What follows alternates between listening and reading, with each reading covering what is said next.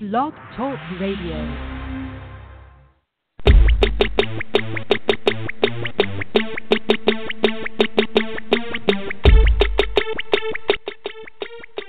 in much less detail, the podcast, where we cut through the noise and give you your NFL breakdown in much less detail.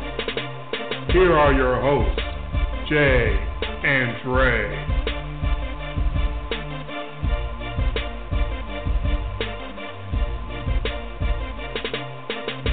Y'all know what time it is. It is time for a Much Less detailed podcast. Here with you live on a. Wait, is, is, this, is this Tuesday? Oh my, oh my God! Wait, we're both here on a Tuesday night, December the fourth, 2018, to break down Week 13 in the NFL. I'm Dre. He's Jay. If you've been listening to this show, you know that this news about Mike McCarthy being fired as the Green Bay Packers head coach is not really news because one of these hosts of this show has been calling for this for about the past 47 years. And it finally happened this past Sunday. Uh, and I definitely want to get his perspective on it right off the bat. Uh, the firing may have been short and quick, uh, depending on your perspective, when it happened Sunday, uh, right after the game, right after they lost to the Arizona Cardinals. But it wasn't quick enough because my friend Jason texted me right before it happened they got to fire this guy now, right? I mean, it was so obvious what was going on there. So as I get the the taps ready to play for Mike McCarthy's career, that's the end of Mike McCarthy in Green Bay. I definitely want to get Jason's perspective. What is the tenor up there about this move uh, in Wisconsin near Green Bay, where you live? What is the reaction? Uh, is it a surprise? Is it too soon? Is it right on time? What are people saying about this move up there? I think the reaction is relief. You, know, there's that, there's that, there's it's it's final. You know, something that has been lingering for a while is now, it's now it's over and it's time to move on. And what's the plan for the future? Um, yeah, I actually have the. It's funny you reference that text I sent you. I have it here in my uh, in my texts. It's 3:22 p.m. on Sunday. Now that was a noon kickoff, right? Yeah. 3:22 p.m. My my text you. Basically, the game had just ended. Uh, Mason Crosby missed the field goal uh, again. I mean, they could have done. Again. They could have had a combo meal there with Crosby and McCarthy. Um, yeah, they te- my text you pretty much that game. I think they were still shaking hands on the field, and my text you was, "Oh man, they have to fire McCarthy now, right?" I mean, there. And sure enough, there's no choice. There, there's no choice. I mean, okay, so Crosby makes the kick. They, they maybe they, they limp into an overtime win but you know maybe that extends McCarthy for another week, and it just sort of becomes the death watch continues. No, it this this was this was pretty much just a that was a public execution on on Sunday. That team was uninspired. Mercy killing. That was a mercy killing. That that team looked that that team was flat uh, I pretty much was watching the reactions of Aaron Rodgers after he was missing throw after throw after throw, and his look on his face was kind of like, eh, so what? I mean, so it was basically you were watching the quarterback quit on the team, you were watching the team quit on itself. That that team made zero. Once again, the sort of the hallmark of the Mike McCarthy era in Green Bay, zero halftime adjustments. I mean, how long have I been going on that one for? I mean, that's like an oldie but goodie here at IMLD with me barking at McCarthy about not making any adjustments at halftime, and then sure enough, they they did not adjust at all, and Arizona just hung around and hung around, and and, and the Arizona Cardinals, the the worst offense in football, a two win team, went to Lambeau and uh, yeah, pretty much uh, euthanized uh, the coaching career in Green Bay of, of Mike McCarthy, and it needed to happen. I'm sad because man, what am I going to talk about now? that was your calling card. You were all about Mike McCarthy's finishing. I mean, I was Bay. doing it before it was cool. That's right. You were a trendsetter. Yeah. Uh, I mean, this is back. Bef- this is even way before, you know, even the whispers were starting that I was starting to highlight, like, you know, I don't think this guy's as good of a coach as, as you're giving him credit for. You know, um, yeah, yeah, you know what? They had, he had a 13 year run. He has the outstanding win loss record. Uh, Super Bowl, bounced three times from another three NFC championship games. So he's got a street up here named Green Bay, named after him. So you know, you bring a you bring a Super Bowl to Green Bay, you get a street named after you. But eventually, even the time runs out for Hue. He didn't get to dictate his own terms the way Mike Holmgren did.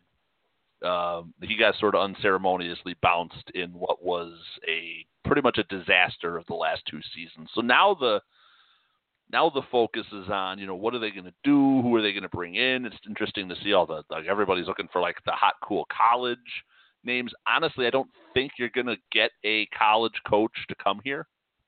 I think this is going to have to be coordinator or retread territory because whoever you're bringing in is basically going to try to manage the last what three to five years of aaron rodgers career mm-hmm. and, and basically try to win as fast as they possibly can. Because this is gonna, if if they're gonna do this, it's gonna have to be a quick rebuild with a three to five year window with an immediate breakdown, and then try to build again for a future after their Hall of Fame quarterback moves on. So I don't think they go the college route. I think they go with somebody who's got some NFL experience, um, I, I would, you know, everybody thinks it's going to be an offensive guy. I wouldn't be stunned to see them bring in more defensive-minded head coach and just try to make a splash uh, with uh, with an OC to work with uh, to work with Rodgers. So I don't think it's automatically going to be a Sean McVay type, which is the, the the cool name now, right? The Doug Pederson, Sean McVay. It doesn't have to be a head coach. Because Aaron Rodgers doesn't really need a quarterback guru. He just needs an offensive coordinator with some competency. Need somebody so, he doesn't hate and, and someone he can trust. Yeah, so I think it's really going to. And McCarthy basically was the, the, he was kind of the de facto offensive coordinator. So I wouldn't be stunned. I know it's not going to be the cool thing. I would not be stunned to see them go with a defense first head coach and try to pluck um, sort of an up and coming offensive coordinator to come in and maybe even end up grooming that guy to be a head coach as a replacement down the road. Because you know they need help on both sides of the ball and this is not a team that does big thing big things in free agency. So pretty much the team you're looking at is the team they're going to have to try to slap this thing together with. They're going to draft better than they're used to uh, this year. So that'll be interesting to see what they do but you know, Aaron Rodgers is is good enough, and that offense is good enough if there's some creativity and you know some some line play, and and, and he doesn't have to run for his life half the time. That they they could still turn this thing around, and they could win the division next year with minor changes. But the one thing that had to go was yeah, Mike McCarthy just wasn't getting wasn't getting through to that team anymore. And again, one of the worst in-game managers I, that you can see and probably the most important aspect of that is just how early in the process, how long ago that he lost, he clearly lost the confidence of his star Hall of Fame quarterback. Yeah. It was obvious Aaron Rodgers doesn't trust him or doesn't uh, think much of his uh, play calling skills or anything that he's doing as a coach. So once he's kind of checked out, and it was obvious he's checked out, uh, he couldn't oh, even he quit in this game. straight. This Arizona game, Aaron Rodgers, that was full on quit. And he Rodgers couldn't even care. answer couldn't answer straight in, in the press conference after the game uh, what his relationship was with Mike McCarthy, what uh, what kind of respect that he had for him. He, he basically sidestepped all that. He could not answer the question because he knew what he wanted to say, and it was not going to be very complimentary. So I guess give him kudos for being professional. Yeah. But he clearly he didn't want to dance on the guy's didn't want to dance on the guy's grave. But he Rodgers clearly won out here. He he got what he wanted. And I wouldn't be you know I wouldn't be shocked if deep down in his heart of heart if he, if he wasn't just half assing it. He played like he had contempt for his coach. That, that's I'll agree with you there. I don't know about quit, but he played like he did not give a damn about uh, who was coaching or what was happening out there. Uh, I watched it was that bad. Game. I watched that game. I, I watched that game from from beginning to end because I I had to. I mean, it was the local game and uh, wasn't the game I would have preferred to have watched, but that was the game that was on. It was a quit. It, it was it, it wasn't so much in the play, which was uninspired. It was in all the shots in between plays, all the reaction shots. There was there was nothing there. There there was no there's very little fire. A couple of times he kind of like you know gave it to his wide receivers a little bit, but the actual effort and and gameplay and yeah, I, I think I think he knew. I, I'm, I wouldn't I, I wouldn't be shocked, and I don't think any, anybody would like to have this said about them that he, he didn't facilitate it a little bit. Hmm. Man, that's that's that's tough. That is very tough as a professional to to have that put on you. But if that's what it looks like, then see if we we don't work for ESPN or one of the big sports networks, we we can say it here. Right. We, I say that. Not, I say uh, that on a, I say that on Fox. That's a hot take, and you know, and the, you know, the NFL signing their checks. you know, yeah. we're in, we're in the pocket of nobody. That's right. I'd, I'd like to be in the pocket of somebody. Yeah. I, I, wouldn't mind. if wants to start sending us money, we'll say a lot of nice things about you.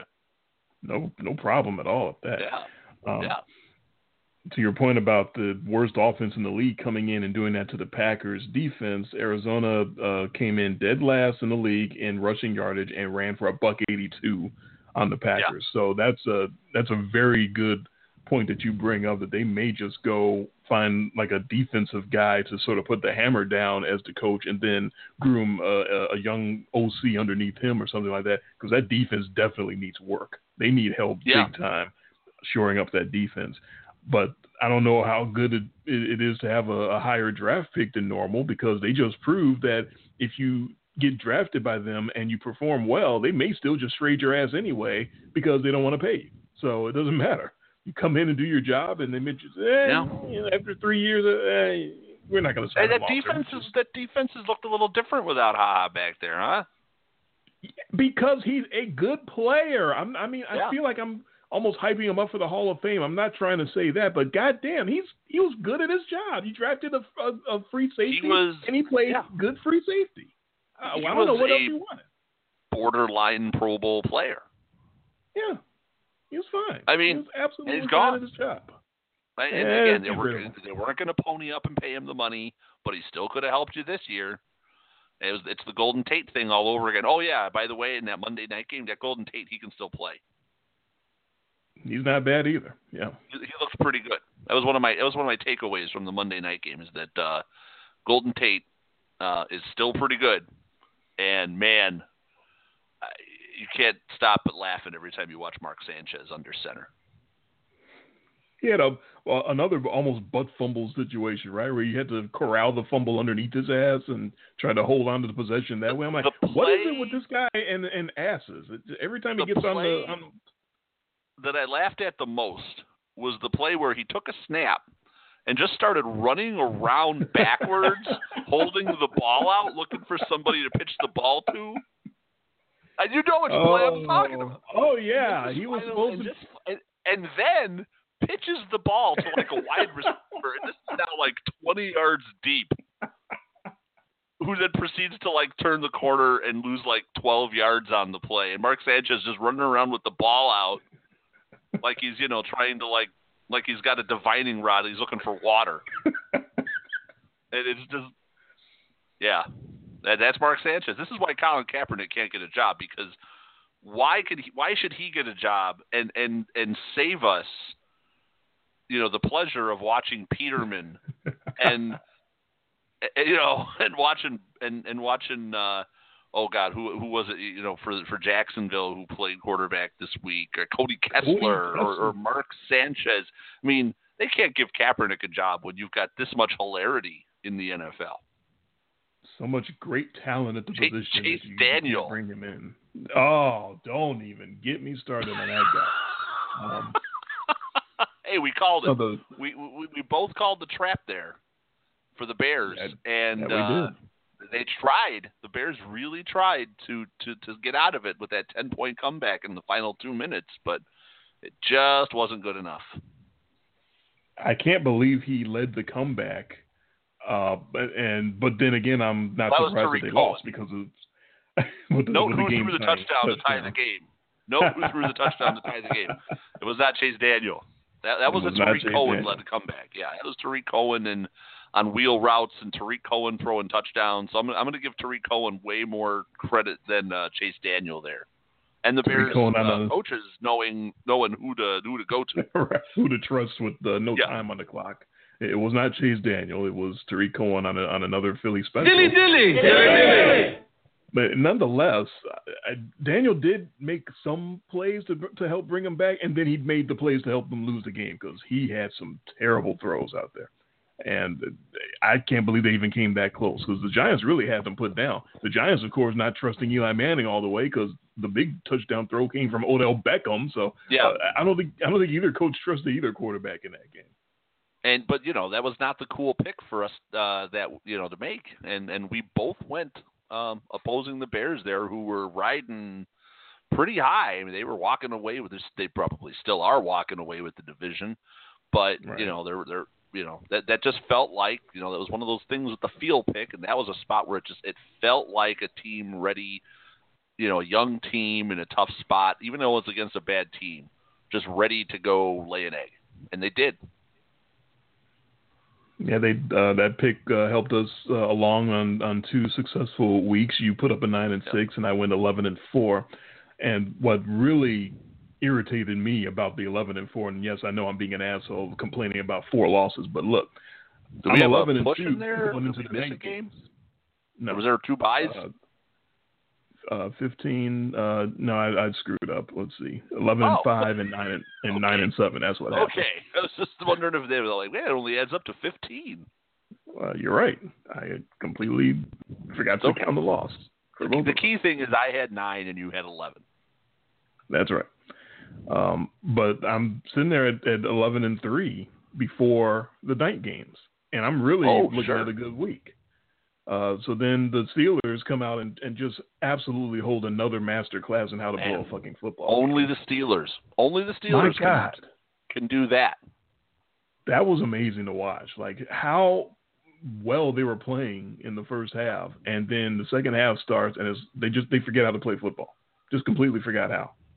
Yeah, and, And I'll tell you, Philip Rivers though, I, I give him a lot of credit too because he stood in there. And, and, I mean, in some tight spots. I mean, there were dudes laying all around him and hitting him that whole game, and he just kept making the throws. He he did not quit. A la Aaron, you know, unlike Aaron Rodgers. Um, Philip Rivers really, I mean, I give him. I know Pittsburgh blew it in true Pittsburgh fashion, but we we've seen Pittsburgh do this before and, and still squeak out the wins. And uh, yeah, Philip Rivers, Keenan Allen, he was a beast in that game. There was that uh, that third string running back for the for the Chargers. It Was it Jackson? Making all sorts Justin of big Jackson. runs and plays. I mean, this was don't forget they did not have Melvin Gordon in that game. So they just go to Austin Ekeler and Justin Jackson, no problem, Yeah. right? I mean, so yeah, back and forth. Both teams again. One of the probably the second worst officiated game of the weekend. Um, after the Thursday night game, there it was right there in vivid detail for everybody who wants to see how bad NFL officiating is. You had two primetime games this last week that just really highlighted that for you. But yeah, I mean the Steelers' choke job is is in is in full effect here. But the but the Chargers, I was impressed. No, I, I, I was I I did not expect that out of the Chargers. I expected them to do what they did for the first half, for the whole game. right. No, I'll give the uh, Philip Rivers and the Chargers credit for making the adjustments, but on the other hand, also why why can't Pittsburgh figure out what what kind of coverage that they want? Why why is this a problem still every game that that Keith Butler can't figure out? Does he want him playing man? Does he want him playing zone? And they they're always in between. And there's Keenan Allen just going to the to the zone spot and stopping and catching the ball repeatedly with four guys surrounding him. Like, how do you not still know what coverages you want to play? And I think that made the big difference. Is that allowed Philip Rivers to basically dissect you when he figures out, oh, they're in that soft ass zone that they don't really play very well. Okay, just go keep going to the same guys over and over again. Oh, look, they're trying to play man. Let's go over the top to to uh, was it Mike Williams or Tyrell? One of the Williams uh, that he just Yeah. bombs it over the top of them. So it, it- that that's the big problem. That was Tyrell. Williams, I believe. Yeah, I think you're right. So that's the big problem is figure out what coverage you're playing and then play it well, and, and we'll go from there. But on top of that, then uh, not a, not the best night for a special teams unit. You get the punt return touchdown Yeah. that the Steelers give up. You get the game tying uh, or the game winning field goal by San Diego by LA. uh, that they hook and miss the first time, but it's offside, so they get another shot, and then they get it blocked. But guess what? They're offsides again, so they get a third shot in which they kick it through. And guess what? Pittsburgh was offsides again, so if they would have missed that, uh, they would have had yet a fourth chance. How Yeah. do you I mean, get outside on- three straight times? on the game-winning field goal, the the Pittsburgh guy who was offsides was so far offsides he missed. I mean, he ran past the kick. Right, because he was so early. It was a great So, so his Burns. timing was his time his timing was so good he actually ran past the kick, and the kicker kicked it the other direction. Like, how many ways can you figure out how to blow a game? The Steelers are, are working on trying to figure out how many ways. So, so that was fucked up as far as uh, our, our pick goes. We both had the Steelers, and then Monday night comes uh, with the Redskins, and I'm relying on Colt McCoy at six and a half uh, at Philadelphia, and then Colt McCoy bangs his leg off of somebody and breaks his Yeah. leg. So here comes Another- Sanchez. Another redskin broken leg. it's crazy. What a what a weird season it is for Washington quarterback. So here comes Sanchez, and I'm just, of course, as you can imagine, going, "Oh fuck me, fuck Yeah. me, fuck me." You you knew right? You knew at that point. no, they gave me a couple of hope spots. The Oh, first play that that Sanchez runs is a handoff to Adrian Peterson and goes 90 yards. yeah, but I think it- like, after oh. that play, if you watch real close, I think Adrian Peterson just kept running right out of the stadium because I don't think you saw him again after that play very much. He didn't have too much after that. He didn't I'm do much. uh, he was tired. I can I can still declare the Eagles uh, completely ineligible to to repeat uh, or win a, another title anytime soon because no team can come close to competing for a championship that allows 73 year old Adrian Peterson to run for a 90 yard touchdown. Why are your young DBs losing ground trying to chase Adrian Peterson? Are you that bad? In your back end, I know they got a, they got a lot of guys that are hurt, but how do you let him just run away from you and you can't even put a finger on him? That's that's They just didn't- repulsive. they didn't start catching up to Adrian Peterson until about the 20 yard line when Adrian just decided to start coasting the rest of the way. Yes, he was the the racehorse that pulled up towards the line because he didn't have to give his all anymore. He was already he, he Right. already run the he already ran, ran the race and, and won it. So Right. that was one. So that was one hope spot that you get Sanchez in and you take the lead his first play. I'm like, okay, well, maybe he can just keep running the ball and, and avoid any disasters.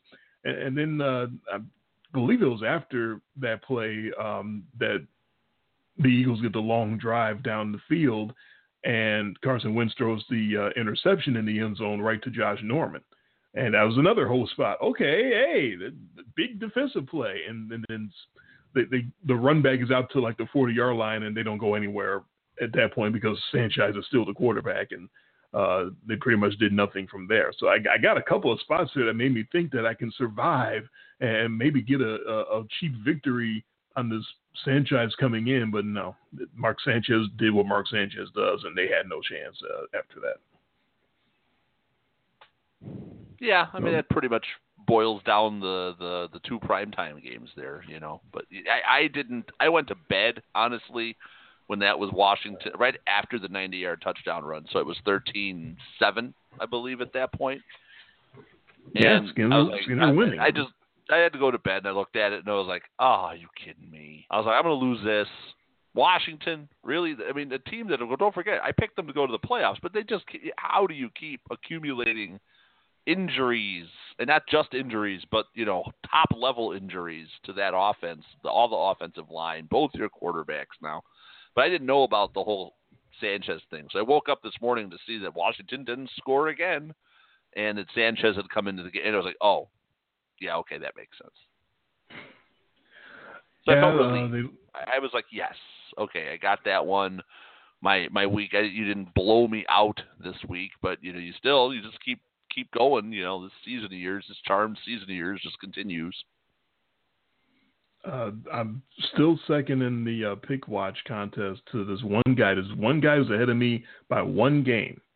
And you know what game now that I can look at and say that this is why he's ahead of me is because uh, I had uh, Buffalo at Miami. I waited till, of course, Saturday night to pick that, and that spread when I picked it was Buffalo uh, plus three and a half, and Yeah. he picked it much earlier in the week, and he got Buffalo plus five, and that's Oh, why he's ahead of me by one game, and I'm behind him. Got that it. game. That, you that game. had so you both had Buffalo, but he won the pick, but he won the and pick. I didn't Ouch.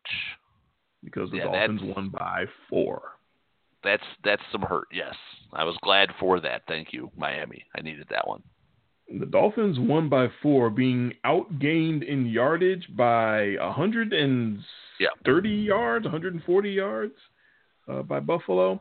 Um, I don't even. I'm not. I'm not going to break that down. I'm not going to pretend like I watched any of that game, but you get games like that every now and then during a year where a team gets outgained by some ungodly number and still manages to win the game, and that's Yep. that's the Buffalo Bills for you, I guess. I, I have no other. I have no other. Wouldn't that explanation for be? Uh, I believe Washington Tampa would be the other relevant example of that. Oh, just this year. Yeah, just a few weeks ago, where you know Tampa got into the red zone five times and got three whole points, and ended up somehow you know and they're like more than double the yardage of the Washington Redskins in that game. Hmm. Yeah, because of it, all it, it happens. yards. Yeah. So, uh, spe- yeah, and speed. We talked about the Steelers and the disappointment that is the Pittsburghs. There were a few teams lining up for the, you know, on the disappointment train this week. And uh, boy, what about Carolina? Wh- wh- whew. What's wrong with the Carolina Panthers? That one, I mean, I, I had Tampa. I, did we both have Tampa in that one? Sure did. Yeah, I mean that felt right. And, but that wasn't uh, how I thought they were going to do it. Oh I, well, didn't, I did not have the Tampa defense uh, Yeah. handling Cam Newton and picking him off four times as, as a way for Tampa to win that game. That is not the way I saw that happening. But that, yeah, no, we expected it to be Tampa exploiting Carolina's porous secondary. But yeah, that looked like. Well, but the Carolina has a little has a little Pittsburgh in them. They they they they expect to show up, and that's all they have to do, and they're playing, you know, and that doesn't always work. No, when you uh, when Tampa doesn't beat you by airing it out with Jameis Winston, but instead beat you with their defense, uh, you're in trouble already. And then at the end of the game, I don't know if you saw what happened, but Cam Newton might be in trouble physically because he has a hail mary attempt, comes up well short, maybe ten, uh, maybe at the at the ten yard line or so is where the ball got to, but there was a defensive penalty, so they extended the play, the game one more play, one untimed down uh, and they still need a Hail Mary to tie the game. And they pulled Cam Newton off the field and sent whoever the backup quarterback is, I think his name is Taylor Heinicke or Heinicke or something like that, to throw the Hail Mary because Cam couldn't get it there before. Cam Newton has a weak arm Yeah. all of a sudden and can't Yeah, get the yeah. ball there. Uh oh, that's trouble. Cam's got a big arm, so uh, Yeah. what gives? Something's going on there. You know how we see it so many times as baseball fans where the pitcher has the big arm, all of a sudden the fastball's going 89, 90 miles an hour, and you go, uh oh, that's something's going on. We don't know exactly what, but something ain't right. That's that's what you're seeing with Cam Newton right now. Something's not right with that young man. Yeah, and not a good spot for them. And you know that that that bottom of the NFC wildcard picture is just, boy, it's ugly. It is. There's going to be uh, some some 3:30 in the afternoon ugly ass football being played uh, in, on Wild Card Saturday. I, I think that's pretty much guaranteed. Yeah, with the you got five teams basically all within about a game of each other, even though Minnesota technically is a game and a half or half a game up, depending on whether they're up over the six win or the five win. That that tie, that Viking tie, damn it, that's going to Yeah. get them in. That tie is going to get them in. It might. it sure might.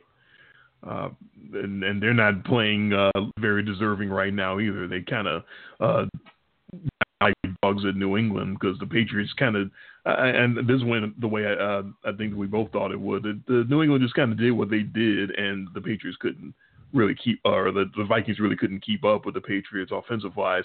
And Kirk Cousins had some of those Kirk Cousins throws that you are always talking about as well. That he just kind of gives it up and seems like he doesn't uh, know what's happening. And it, it wasn't prime time, but it was a, it was basically a night game because it was a late afternoon East Coast game, so it was dark basically by the end of the first quarter.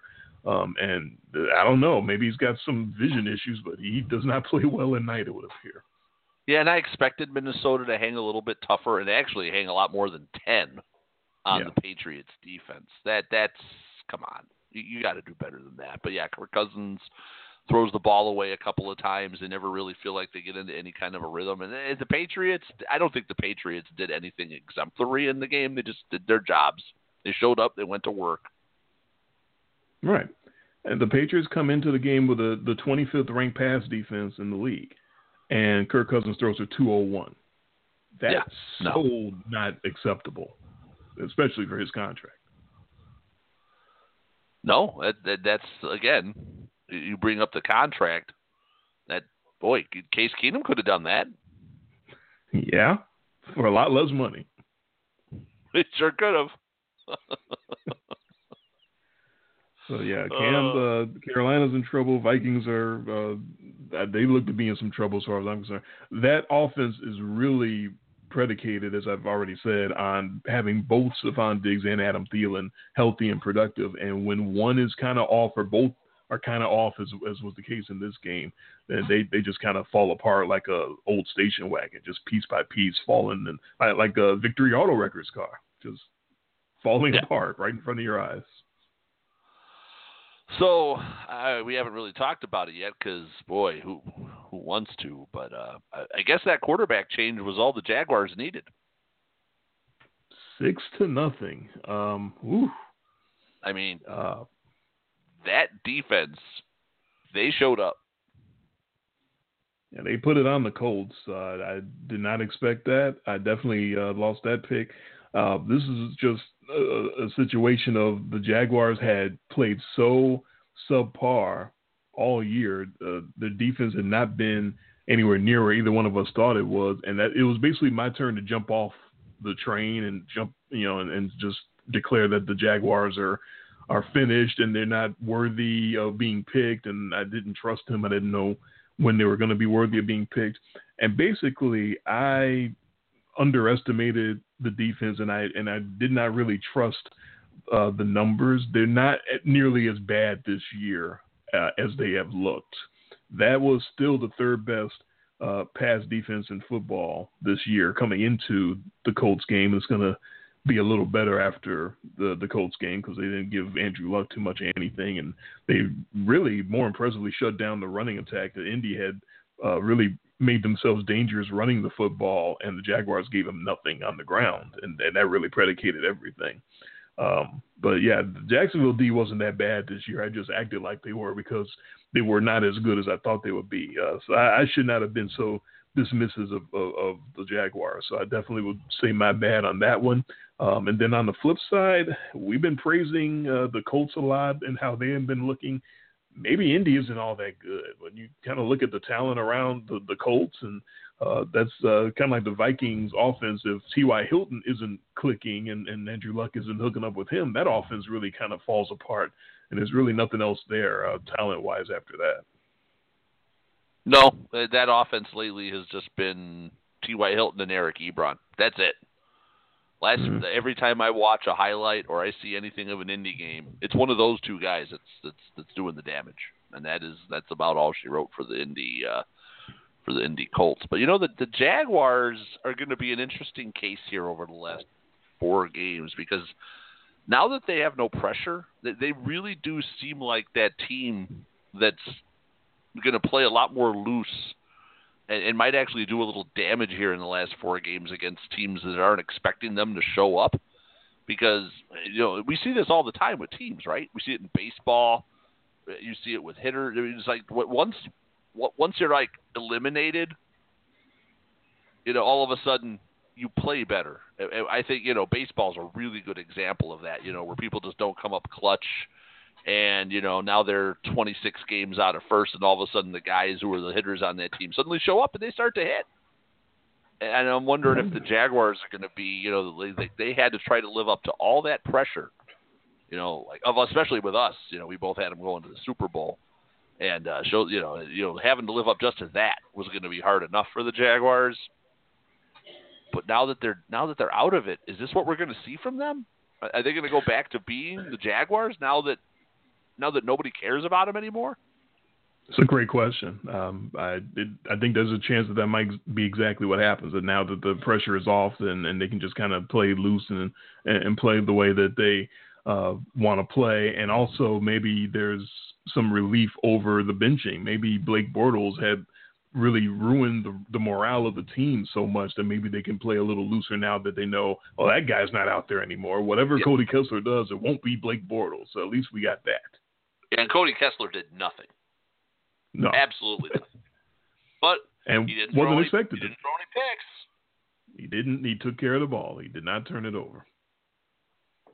So maybe that was all that Jaguars defense needed was was that change, and we you know we were talking about that when we made the pick about the stories in the locker room, and, you know, and all the the turmoil that they had there, and boy, I, I did not expect to see them put up a zero, not in this league, not not not now, not with no, these rules. Yeah, that's the thing. Uh, in today's NFL, to see a six nothing final, I, my mouth dropped when I saw that yeah. across the bottom line. I'm like, oh come on, re- what? Really? They, no no points at all? Oh my god. Yeah.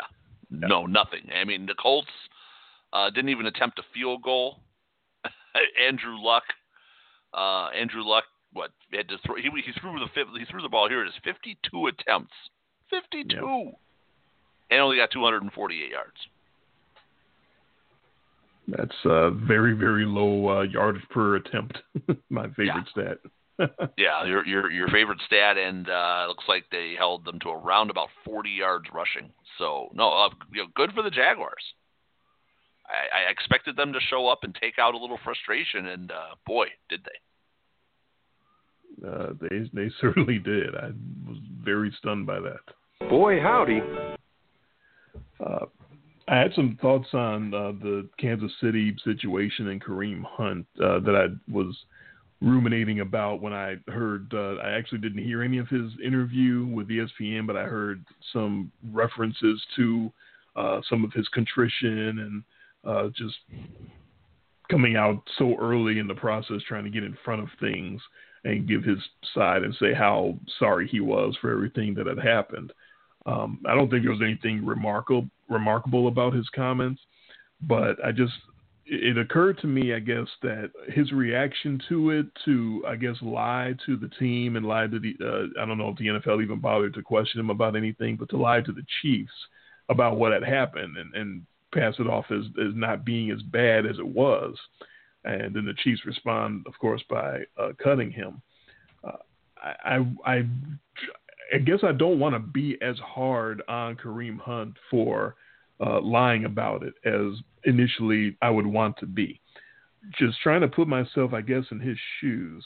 Uh, if you think about whatever the worst act of your life is, and we all have things that we've done, um, some much more severe than others. But if you think about that moment in, in time that you've committed the worst act of your life, whatever that is, some of us uh, would immediately own it and, and fess up to anybody around and, and say, hey, you know, I did this, uh, and whatever punishment goes down, I deserve that. And some of us would not. Some of us would, like me, I'm thinking about the worst act that I've ever uh, done in my life, and I'm not going to talk about it in specifics because it was a criminal act, but just thinking about the worst thing you've ever done, uh, a lot of people are would be afraid to confront it and would just deny and and lie and try to cover it up and hope that it never ever sees the light of day and just deflect and and just trying to avoid and dodge and and you know not really confront what happened head on because you don't you don't want to. You want to hope that uh, it just goes away. And I think that's probably what Kareem Hunt did was you know I did this horrible thing. I can't believe I went crazy uh, like I did and uh, I'm gonna you know, be straight and, and fly straight and not get into any more incidents after this. I, I guess he had a busy off season. He had like three different incidents. Three different ones, yeah, three different ones. So since the football season started, he managed to keep his nose clean, so that's good for him. But uh, he, he probably just was hoping that the tape would never get out, if he even knew there was a tape, um, and just lie about it, and hopefully it'll just go away. Hopefully this chick won't uh, you know, the, the she already went to the police. They already pretty much poo pooed her and shoot her away. So I'm I'm good on that end. Uh, maybe this will go away. Maybe nothing will ever come of it, and I just won't do anything like that again. Um, and it didn't it didn't work out that way. But I guess I'm being a little more lenient uh, than I would be because I'm just imagining the worst time of your life, the worst thing that you've ever done. Some of us want to, you know, come right out and confront it, and some of us want to shield ourselves and, and, protect ourselves and go into the complete protect mode and, and lie and do whatever you got to do. So I'm not saying I completely understand, but I kind of understand. Yeah, well, you know, and you never know what's going through his mind. In his mind, maybe it wasn't as maybe it wasn't that big of a deal, or wasn't that bad, or it was justified, or had he been drinking? You know, you, you, what was that? Was there any of that going on there that would have, you know, or it's just you know the cover your ass. No, no, no, I'm good. No, it's mm-hmm. fine. Mm-hmm. I mean, we don't know what the depth of the lying entailed. We don't know what he actually lied. Uh, what did he lie about? We just know he lied to them. I mean, did he just tell them, no, nothing happened, it was okay? And then they looked at it and went, well, that's a lot more than nothing. And then they just decided to cut him for lying. So I, I don't know what the Q and A was on that. So yeah, it's real hard for us to pass judgment here. Yeah, it was, it was kind of went don't through know my what mind. He lied about. Man, I honestly don't know what he lied about. I just know he well, lied. And now he's off the team, and but he'll be on another team next year sometime, I'm sure. Yeah, he went unclaimed uh, on waivers. No, nobody, nobody put in a oh, claim for him. Completely so they want, right They're now. waiting for the punishment. They're waiting for the punishment. Yeah, he'll right. he'll be he'll be sort of unceremoniously signed in the off season, especially once the commissioner actually doles. I think people are waiting to hear what the punishment's going to be before they decide to pony up. Yeah, just PR wise, just completely toxic yeah. right now. So he's coming back on something short term, incentive laden, but he's he's not going to have a problem with the on the field. On the field's not his problem. He's a great player. Right. So that's why he'll definitely get another chance. So Pat Mahomes and the Chiefs offense, uh, not distracted after all of that. No. Uh, not at all. Not even a little bit. Uh, and, and, yet I still get my backdoor lock cover thanks very backdoor. But that was a point when they could have used Kareem Hunt to help put the game away with the with the run yeah. attack. That's true. Uh, and yet I still get my backdoor cover thanks to that awful Kansas City Chiefs defense. Thank you, Chiefs defense, for being as terrible as you are and allowing Oakland to come back and, and put up some points and some yardage and uh, give me that yeah. backdoor cover with the spread. So thank you for almost, that. They almost turned garbage time meaningless, but you never felt like the the Raiders were going to win that game. No, of course not. But just just to stay within two scores. That's all I needed, and that's what they did. Yeah. And that was a game that had been out of reach for a while, and then Oakland right. gets two touchdowns, like bam, bam, right at the beginning of the fourth quarter. It's like, of course they did. uh, so I will gladly take that one. Um, so the dominant uh, Baltimore defense in the dome, I think, is the biggest uh, story about the uh, Rams victory over the Falcons because you can talk about Lamar Jackson again if you want. He, he was fine. He, the Ravens. Uh, what did I call them? The Rams. Ah. Uh, yes, the Ravens wrong, in the dome. dome. They were both playing in a dome. yeah. Um, it's been a long day. I worked 12 hours today. Um, so yeah, the Ravens' uh, defense in the dome shutting down the Atlanta Falcons uh, to me was, was the uh, the bigger accomplishment because Lamar Jackson was fine again, doing his sort of almost Michael Vick impersonation. He I, he certainly doesn't have the arm, but I can when he's running, I can see a little bit of that. The little lanky black kid running up and down the field and uh, trying to avoid all these big, massive football players trying to kill him. Uh, there's a little uh, element to that.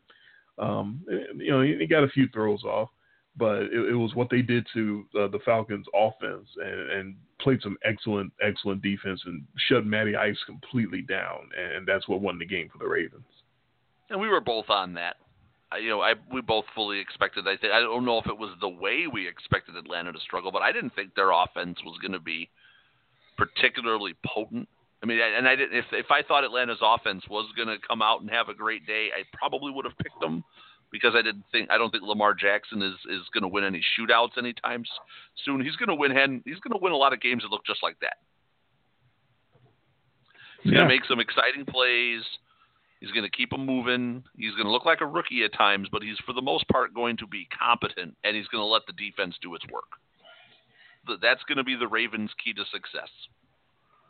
I Well, would not Ravens- put, I would not let Joe Flacco sniff snaps under center for them until this peters out. That was my next question. What the heck is John Harbaugh going to do about Joe Flacco and, and Lamar Jackson? That whole situation. I would I would ride this train un, until it stops. Baltimore has, after a sort sort of a sour note there in the middle of the season, they have moved back into wild card uh, contention.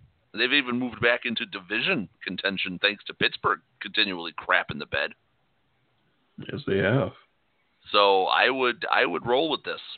That's just me. I, it remains to be seen. But if they make the move back to Flacco and it starts to falter, if he go if- if they do go back to Flacco, it's on a very short leash. Oh, uh, that's uh, probably the wrong move then if you're going to do that because I hate the quarterback on a short leash deal because then you, you you almost feel like the Eli Manning deal the last few years that every single time he throws an incomplete pass, oh, get him out, boo, get him out of there. That's that doesn't really. Yeah. Uh, Well, I don't know if it's an advertised short leash. You never want to come out in the media and say that. That's always the death knell. If you're going to Yeah. come out and say that you're going to give somebody a start, but they're going to be on a short leash, just bench them. uh, definitely, definitely agree. They're going to give you exactly what you want. They're going to play tentative, and they're they're you know they're going to try not to lose. So they're going to try to be too perfect, and mistakes are going to happen. So if you you don't trust somebody enough that you got to put them on a short leash, make the move. So I don't think that they would actually come out and say that Flacco's on a short leash, but I think in their minds he would be on a short leash. But I, I don't want to hear like we owe it to Joe stuff. You, you don't owe him anything other than a lot of money. That's what you owe him. You're not Dusty Baker. You don't. You don't need to respect the veteran, and you don't, don't owe him it to anything. Fred McGriff. They don't owe it Wow. to Fred McGriff. Okay. Well, there you go. Uh, I, I think I agree with, uh, with that sentiment to keep Lamar in there. He's he's played well enough. Uh, again, the defense. If they're going to do this, if they're going to hold uh, Matt Ryan to 131 and hold the running attack to 34 yards as a team, uh, well, fuck. I mean, you can you start anybody at quarterback if they're going to do that. It's gotten so bad. Here, here's how bad it is. I am trying to get out of going to this football game on Sunday. Yeah, that game was going to be a lot more important a while ago, and Yeah. uh, My my wife is always excited to go to any Packer game, no matter how good or how bad they are. But I, I told my wife, it's like, if you- you can find somebody to go with you, uh, I'll stay home. I, I will watch that on the comfort of the couch, and I will enjoy a day home with my children. So and and the weather is part of that, right? It's not going to exactly. well, it's be, going to be uh, like 20. It's going to be like 20 degrees. So okay, so we're going to get up. We're going to put you know put on snow suits. And we're going to do all this stuff. We're going to drive an hour and a half, pay to park, walk a mile and a half to the stadium, and watch a really shitty football game. with an interim coach. Well, I, that's not that. That's actually one of the minor interesting parts of this game for me is how Green Bay looks now that now that McCarthy's gone. Now that it's uh, Joe Philbin taking over on the interim basis, do they do do they get a little bit of a spark with him being gone? I mean, but it's you know, but they're they're also Atlanta's terrible. This is not a good spot for the Falcons on the road in the cold either.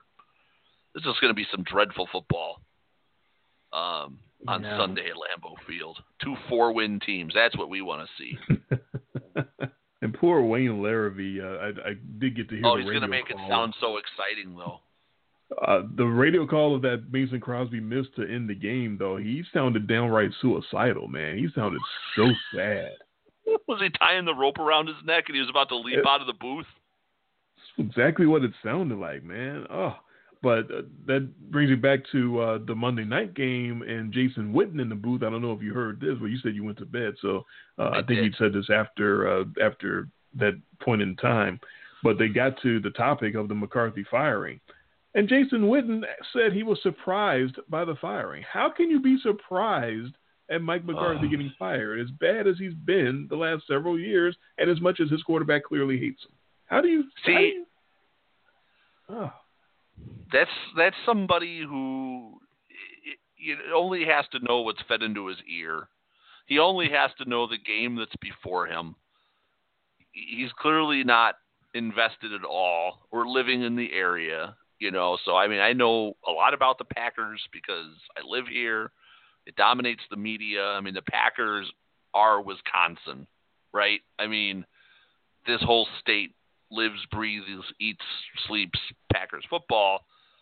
You know, and I'm one of the guys who was down on McCarthy before it was like the thing. You know, I, I've so I've this none of this is news to me because I've been watching this.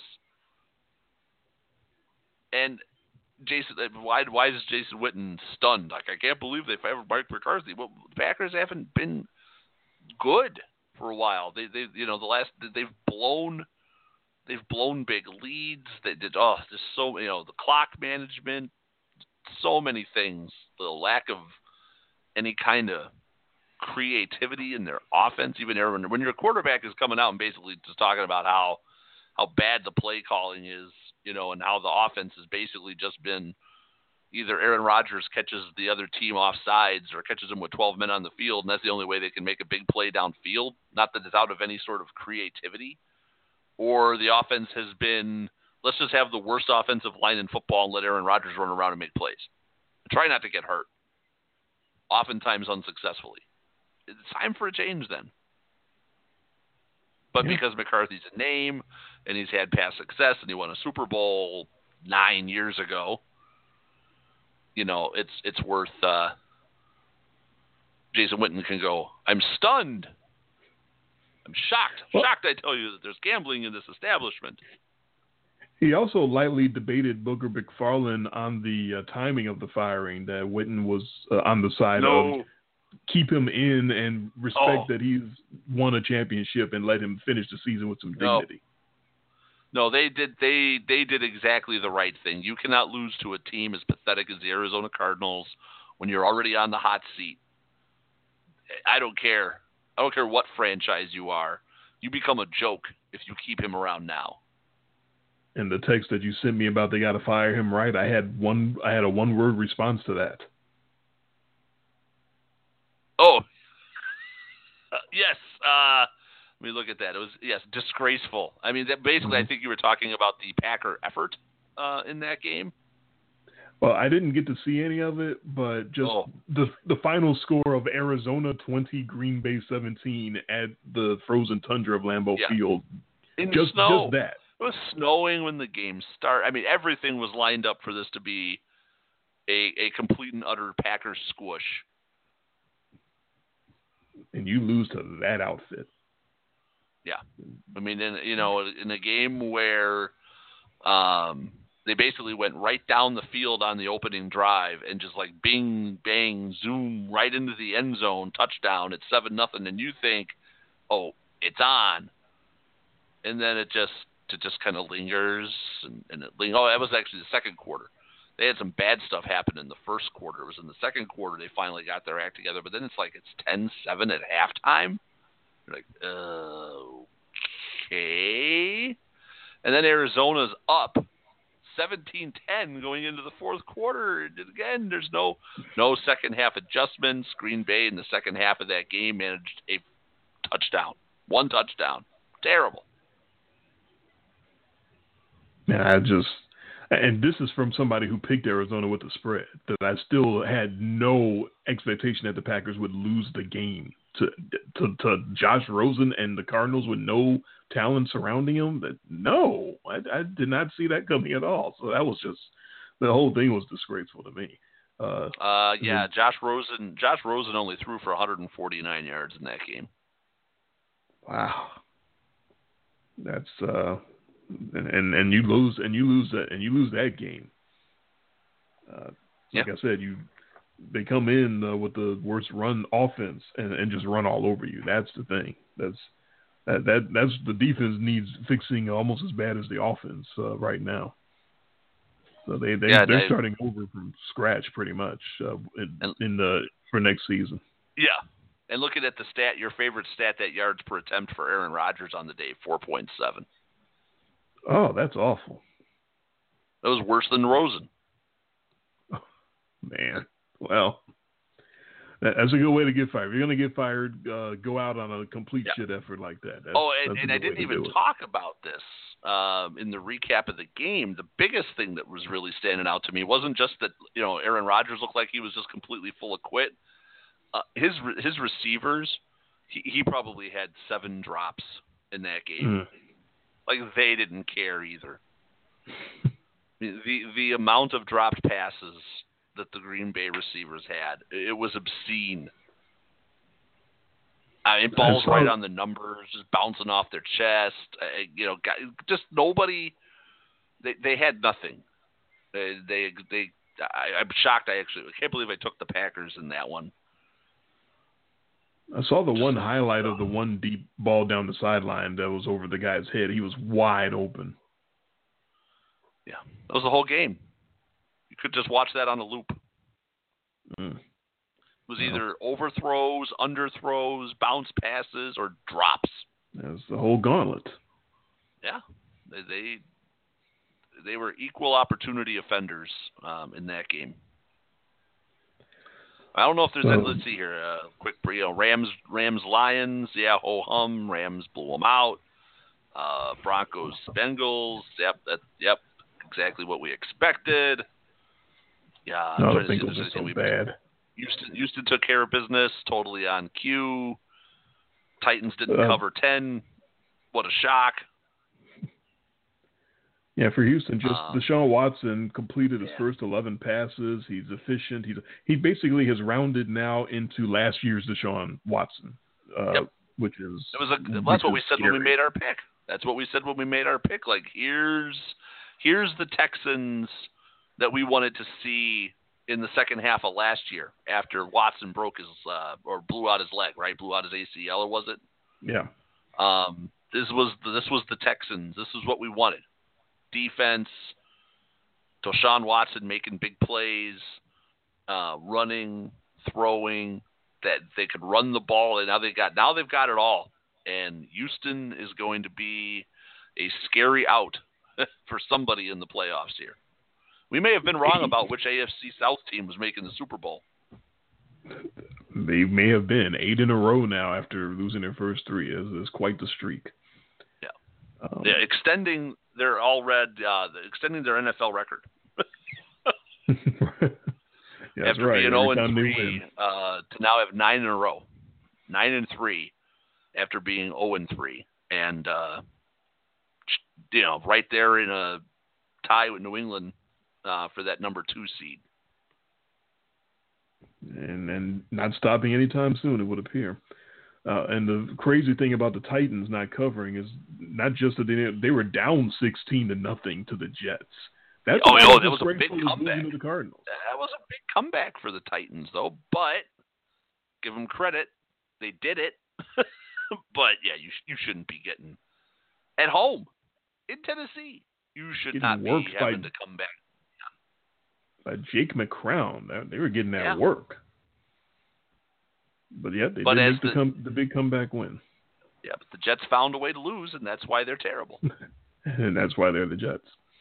Uh, so speaking of those Titans, they may have some trouble finding those kind of points in this matchup Thursday night against the Jacksonville Jaguars, not just because of how the Jaguars are playing defense, but because in the last meeting uh, in week three between these two teams, another single digit score. If we remember back that far, Tennessee went to Jacksonville and That won nine nine six? to six. Nine to six. That was the um, Blaine Gabbert game. That's right. Uh, a game where there were zero combined touchdowns, five field five field goals, and twelve punts. So if it's that ugly Oh. again Thursday night, don't say you weren't warned. We warned you. Uh, in any event, the Jaguars uh, out of the playoffs picture at four and eight, but maybe playing for some pride, are four point underdogs at the six and six, still trying to contend Tennessee Titans. Jason, Yeah, who you got? I, I I liked the Jags defense coming up big last week, and I did not like the Titans at home laying an egg against the Jets. I think the Jaguars spring the upset and win the game. Okay, uh, I, I- it may well happen. I'm going to take the Titans and give the four the the you know basically the, the old home team on the Thursday night deal. But also uh, Jacksonville is playing bad on the road this year, one and four, one and five if You count the the England game one and five. Tennessee four and one at home. Uh, I still don't trust the Jags. I suppose uh, I, they still haven't earned my trust. Uh, so I'm gonna I'm gonna go with the Titans. This is garbage time now for the Jaguars. I think we're going to get a completely different Jaguars team. They really impressed me, shutting out Andrew Luck and the Colts, shutting them out. I, still can't believe I'm saying that. Yeah, that, that was that was stunning. That was a very stunning result to see. Yeah, um, and, yeah, and, you, and again, the short week, the short week thing here.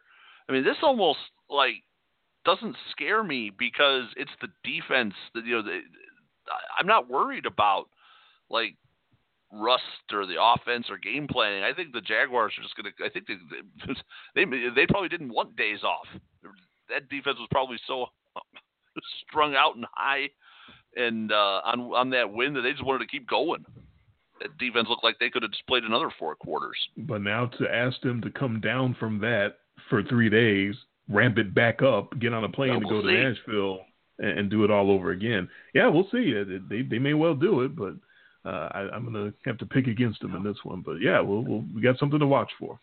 And they that could end the Titans season because you're going to start to we're starting to get to that point in the season where these bubble teams, one more bad loss, you could be done. Titans are uh, one of four teams in the AFC right now with six and six records. Uh, so it would really hurt their chances to make the playoffs if they were to go down in defeat. Uh, all four of those teams have to catch the seven and five Ravens for that last wild card spot at the moment. So basically, they all got to uh, win out, and they're, they're not all going to win out uh, if they want to catch the Ravens, and they still may not make it. The Ravens may be on enough of a roll that uh, maybe Chargers and Ravens as the wild cards, they may have it sewn up from this point. It's possible, but if there's anything that could give all these teams hope going into uh, Week 14 here, is that the Ravens are going to Kansas City this week. That may be one. That may be one L. So uh, that could make things very interesting. that, Although yeah, definitely not not giving away a pig, but the way the uh, Chiefs defend the ball running, uh, the Ravens may get that one too.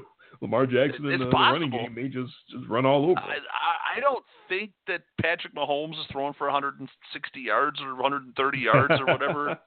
we might have that in the first half. Yeah, you may be right about that. Well, I wouldn't have expected Matty Ice to do that either. Believe me, uh, as as his fantasy owner, I was uh, very very shocked at that particular result. Um, so, and, and you will not be hearing any more fantasy updates from me this year because that is over. Um, but uh, yeah, the the Ravens actually strike me their their profile as one of the teams that could go into Kansas City and win because they rely so much offensively right now on the running attack ever since Lamar Jackson got put in. Um, and, that's exactly the, the Achilles heel uh, of the Chiefs is, is, giving up the run. So it, it, may set up perfectly. I'm not again not saying I'm definitely going to take Baltimore, but they do have the profile to be the type of team to pull that off. All right, we still got. I'm sure you still have to break that all down. We got four more days now here to go. Get all my injury reports and, and all of that gathered. Yeah, we got the, yeah. the th- only three days. We got the Friday. Three days because it's a Friday show this week. That's right. Got limited time, which is why I'm really glad we got this recap show in on on Tuesday. we did it tomorrow and then came back for Friday. Oof, that would have been uh, would have been a little rough. It's yeah, and it's weird because we picked the game and I keep thinking it's tomorrow night. Right. Usually it is. So in my mind, I'm already thinking that it's Wednesday. We'll see if the uh, spread is on pick watch and screws me out of a half a point one way or another. So I, I got the treatment that you got uh, in, a lot of these picks this year, where you get screwed out oh, of a yeah. half point one way or the other. So I, I, I feel your pain, brother. Yeah, it hurts. Hurts because you think you're on the winning side, and you're like, no, that's not the line when I picked the game. But then I rode with my pick because because how often are you going to sit there and make a pick at a spread, and then oh, it moved a half a point, and then you change your mind because then you'll second guess yourself. Of course. And then you don't get it, do and you're just like, oh, it got me. No, I, you can imagine my shock and outrage when oh, I yeah. get the, uh, the, the the the the results and see me with a loss for Buffalo at three and a half, and see him with a win for Buffalo at plus five. I'm like, how the hell did he get plus five? Oh my god! You bought it at the right time. Yeah, He, very early in the process. So yeah, good on him. Uh, that's where maybe, we're sitting right now. Is maybe uh, he wouldn't have liked Buffalo as much at three and a half. He's got 106 wins against the spread using these spreads that we've been using on the season, uh, and I have 105. I would be in first place right now if not for that one particular game. hopefully, I don't wow. lose the whole thing by one game. Oh, that that would hurt. That would really hurt. There's always week 17. Uh, the complete coin flip. Yes. Yeah, that that'll be interesting. Although and, all these other experts, I want to see what they do. You know how many teams are getting? I mean, there's so many teams that are playing for nothing right now. Oh, by week 17, yeah, like 20 teams, 20, 22 teams are going to have nothing on the line yeah. at all. I mean, just the way that the standings are shaping up here, you don't have many divisions in question. The wild card is basically boiling down to the the second spot in. I mean, uh, the NFC you still have both wild cards up for grabs potentially because you've got you know six teams. Am I looking at this right? Yeah, you got six teams all within two games of each other. So I, I don't think we're I don't think we're going to give any love to Tampa here. So let's say five teams within a game of each other. So there may be some teams playing for some, but this is all going to shake out. So I don't think by the time we get to week 17, there's going to be a whole. There, there might be two meaningful games. Yeah, it, it might be that few. You're right. There's always uh, teams that have uh, home field advantage in a particular round on the line. Uh, but more and more, it seems like those teams are choosing to not give a damn and rest their players and just say, if we don't get home field, we don't get home field, we don't care. Um, and, and I, I, find that, or a bye week or something like that. Um, and more and more teams are just saying, we'd rather get the rest. We'd rather give our guys week 17 off and, and play our scrubs uh, which is kind of an interesting development. It's a little bit reminiscent of what the, what's going on in the NBA with so many stars taking this game off and that game off. Nobody plays 82 anymore in the NBA. Nobody. Um, and it seems more and more like a, a, very few people play 16 in the NFL unless you absolutely have to. So definitely something to keep an eye on. Yeah, uh, who's who's also going to be on the golf course halfway through oh. the game? You know, whose mind is going to be on the tee time on Tuesday morning. It, it uh, you know, the, the, family trip to Tahiti the next morning. Yeah. yeah, the, you know the, the, travel arrangements that they have to make, the, the the, the cleaning out the locker, the guys who know they're not going to be back, the coaches who know they're about to get fired. Week week 17 is an interesting thing. Uh, guess uh, before we get out of here, I wanted to give just a little love to the Pick site because there's some useful things on there that I haven't really looked at much or uh, pointed out on the show. First of all, for every game, there is a percentage of whoever is making these picks. Um, you can see how popular a particular pick is, um, and you don't obviously you don't want to necessarily uh, uh, skew your picks depending on how popular the pick is amongst all the people making those picks. But that is uh, still uh, interesting to see what percentage uh, of, of, what games are being picked, you know, which side is being picked. Uh, for instance, these games uh, coming up in week 14, obviously, not a whole lot of people have made all the picks uh, for, for, for all the games in week 14, but a, few, a, a number of them have already. And so the very early look at where the the percentages are, uh, there's a I'm counting three, I believe, already uh, picks that are no four, 80% or better on one side, on four picks wow. already for week 14. That would be Buffalo by three and a half over the Jets is at 82%. And that's fascinating to me. Uh, I don't know how you trust uh, the project that much against anybody, but it's the Jets, and the Jets are terrible. So I kind of understand that, but that's that's a lot. 82% already on, on Buffalo is a lot. Um, 84% on the Texans, minus four and a half against the Colts. That's understandable. The roll that the uh, that the that the Texans are on, and that the Colts are coming off a shutout, so that makes sense as well. 81% on the uh, the, the Clippers taking on the Bengals. The Clippers are minus 14. And that makes sense. The Clippers may still fade and choke at the end of the year like they always do, but the Bengals are already on the golf course, already planning the trip to Tahiti, and already have been for quite a while. Uh, and then the Monday Nighter is also uh, at 80% right now, and that's Seattle at home, uh, three and a half point favorites over Minnesota. And that makes sense because the Seahawks are playing their best ball, it would appear right now, and they're at home, which is usually very tough. And the Vikings are coming off a tough loss to the Patriots. That's two tough back-to-back road games. You go to New England, then have to go to Seattle. That's that's asking a lot. So that's understandable as well. But yeah, that's always interesting to see and uh, try to figure out what side is getting the most play and, and see if those spreads will be adjusted uh, later on as the week goes on. You would think that they'd have to make some adjustments on all those spreads, uh, considering how heavily they're being uh, bet on one side at the moment. Yeah, it's interesting to see, you know, so these people trying to, you know, get their picks in before the action starts coming in. Interesting. Yeah, already. Yeah, I don't, I can't make myself do that. I, I rely so much on the sort of last minute preparations, but yeah, a lot of people just go pick all the games right off, right off the bat as soon as the spreads are made available, and uh, that I, I believe on this site you can change your your pick all the way up to when the game starts.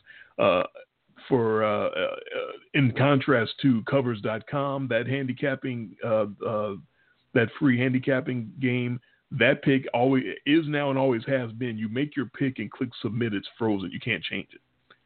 So that's one you I've always that I think that's what got me in the habit of waiting until the last second to make my picks is knowing that if I make a pick and then the quarterback breaks his toe in practice and can't play, that I can't change that pick. It's frozen in. So that that's what got me on the habit. Um, but I believe in this one uh, on this site you can change your pick. Uh, you can go back and forth. Um, and then the other thing that's interesting about the site to me is uh, if you remember way way back when I had the time back when we before we both had wives and whatnot, uh, when I would sit there and try to figure out which teams that each of us make our best picks with and which teams are our worst that we can't figure them out for shit. Um, and I used to do that by hand and manually go down our picks and cross reference and all of that. Very, very time consuming. This site has computed for me my top five teams that I pick, uh, the, the, the teams that I pick the best. Uh, it's not that I pick them all the time or pick against them all the time. It's the teams that I'm correct on that particular game with, with those teams. And it has the bottom five, the teams that I'm the worst against. So my top five that I've bet the most uh, correctly this year that I, I, guess made the most money with would be number one, those Cincinnati Bengals. I'm 11 and one picking Bengals oh. games. Uh, you know I they're trash. The Cincinnati Bengals because we know they're trash. My number two best team is the New Orleans Saints. And that's a little edge that if you've listened to the show that I give you at the beginning of the year, some of these coaches do not get their teams prepared for week one for some reason. And Sean Payton is one of them. And sure enough, they lost that opener and did had not lost since until the Dallas game. Um, and in between all those times, I had the Saints. So I'm nine and one uh, picking Saints games. Uh, some of these uh, that don't add up to uh, every week is because I actually, if I have picked the, the, the score of a game and it's correctly uh, right on the same as what the point spread is, I'll just not pick the game for this contest. I don't have to pick sides, uh, you know, one way or the other. But for us, when we make our picks, I do have to pick a side. If my if I if I pick a game, if I think it's going to be a three point victory and the spread is three, I still have to pick a side for our purposes, one or the other. But for uh, on this game, if it's right on the same number, I don't pick it. So that's why I only have ten games uh, picked for the Saints, but nine and one with the Saints. Number three, the uh, Baltimore Ravens kind of surprised me. Usually, I'm struggling trying to pick Ravens games, but I'm ten and two this year picking Baltimore Ravens games. Uh, fourth place will be the Atlanta Falcons, where I'm seven and two picking them, and that one makes sense to me because I'm on them early in the year when they're pretty good, and then as they keep losing pieces one by one, I get off them because it's easy to see that they're not the same team as they were before. So I, I, I understand that. And fifth surprised me as well. the Indianapolis Colts. I'm nine two and one against the spread, picking the Colts. And the reason that surprised me is because I'm surprised the Colts are as good as they are this year. So I don't know exactly how I managed to get their pick right uh, nine times, considering I didn't think they were going to be this good. But uh, I, I, guess I was riding the wave of them uh, earlier this year. Uh, but I picked up that loss uh, against Jacksonville, so it was nine and one before this past Sunday. Now my bottom five teams, the teams that I cannot get right and cannot figure them out, and no surprise at all. Number one at the top of the list is a team that just kept winning, and I kept denigrating them and saying that they were not that good, and that's the Washington Redskins. I'm three and nine picking Redskins games. Uh, I, I that you know I, I picked up a few wins against you, crapping on the Redskins. Mm-hmm. Yeah, yeah. I, and so I finally get on them this past Monday night, yesterday, and what happens? Sanchez. Oh, oh I, yeah, I handed you the reins. Oh, here you go. And right off the cliff. Yeah, yep, yep, yep. That's, that's, you were riding with your boy Colt McCoy. That's what happened.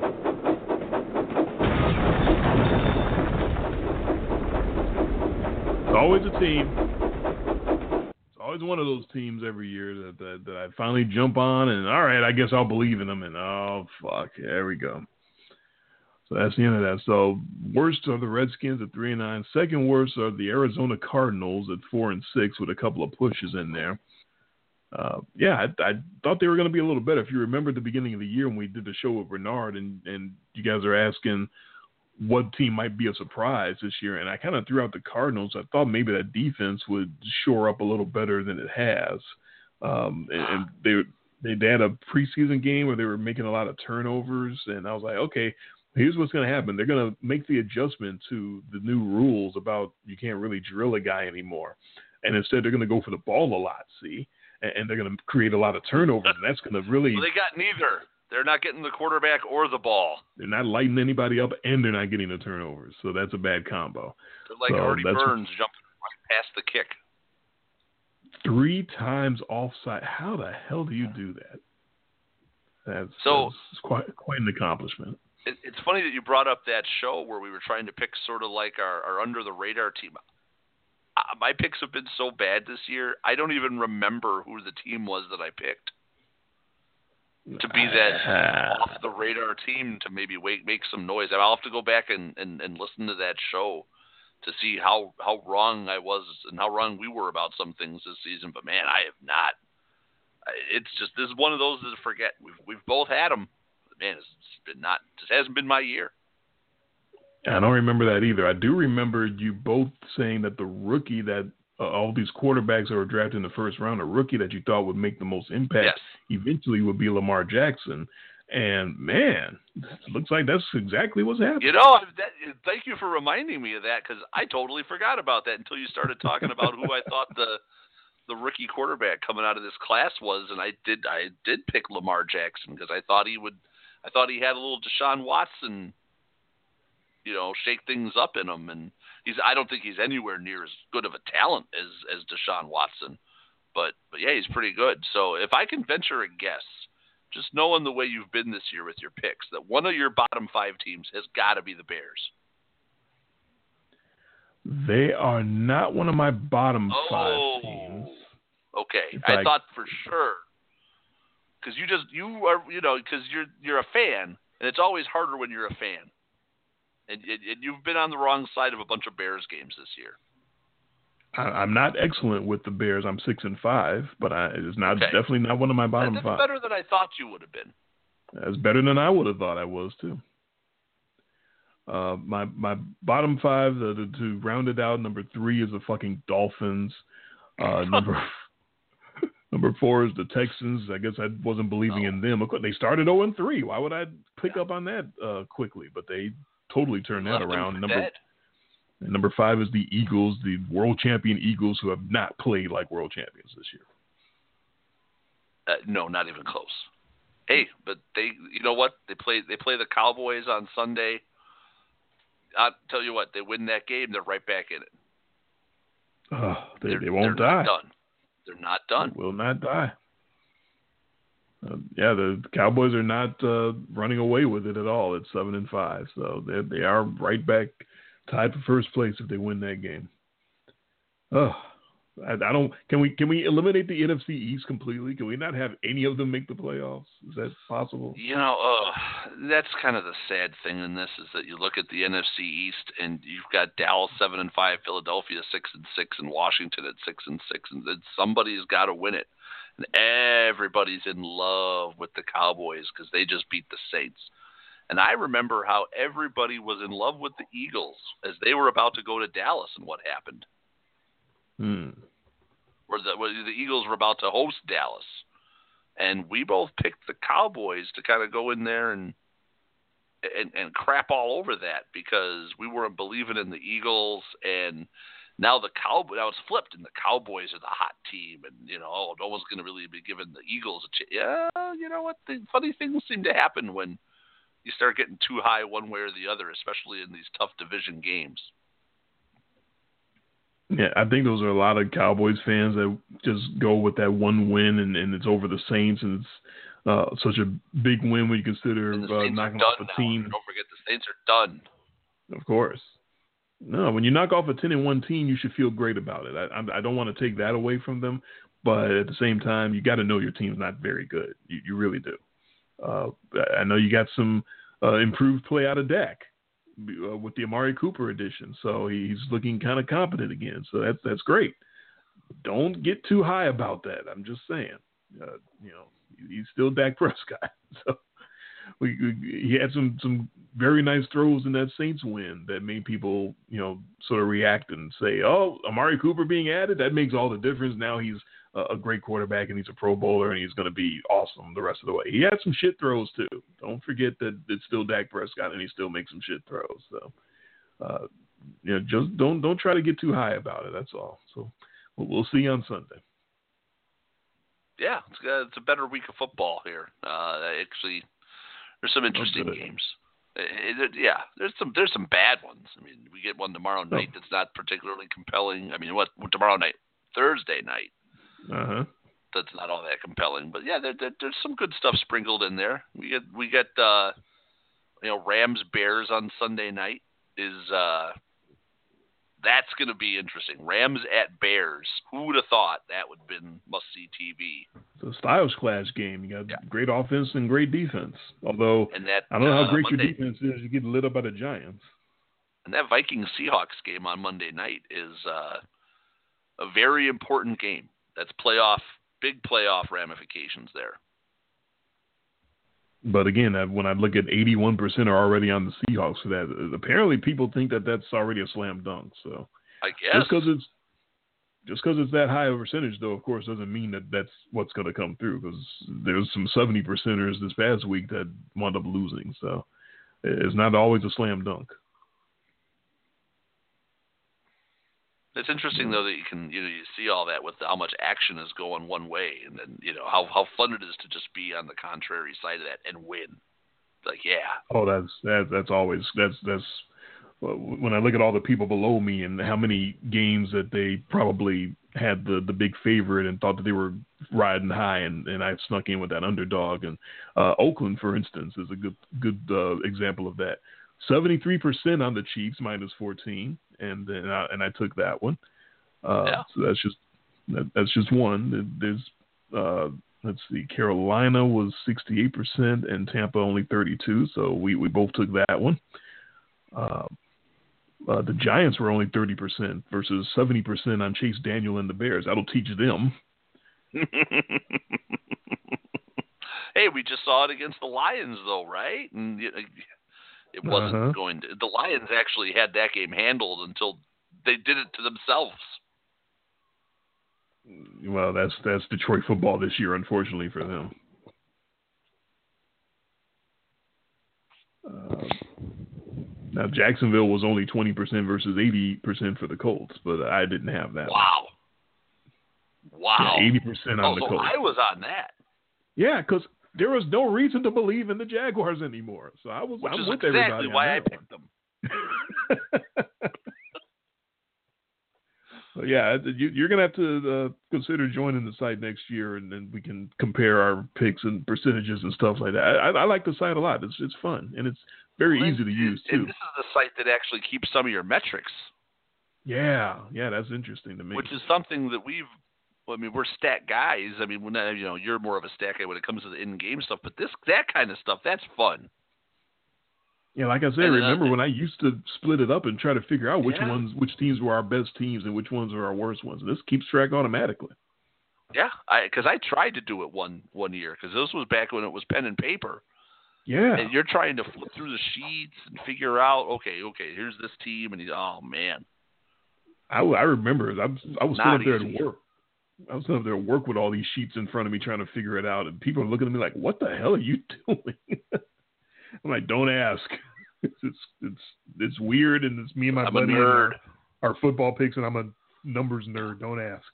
Well, this I mean, this goes know, us we we we forget, you know we don't talk about the fact that we used to pick games with more people. Oh yeah, we talk about it every now and then. The high school uh, notebook with yeah. the five or six guys on, on the yeah. on the sheet, and Big Mike and Big Fred and those guys and Nelson.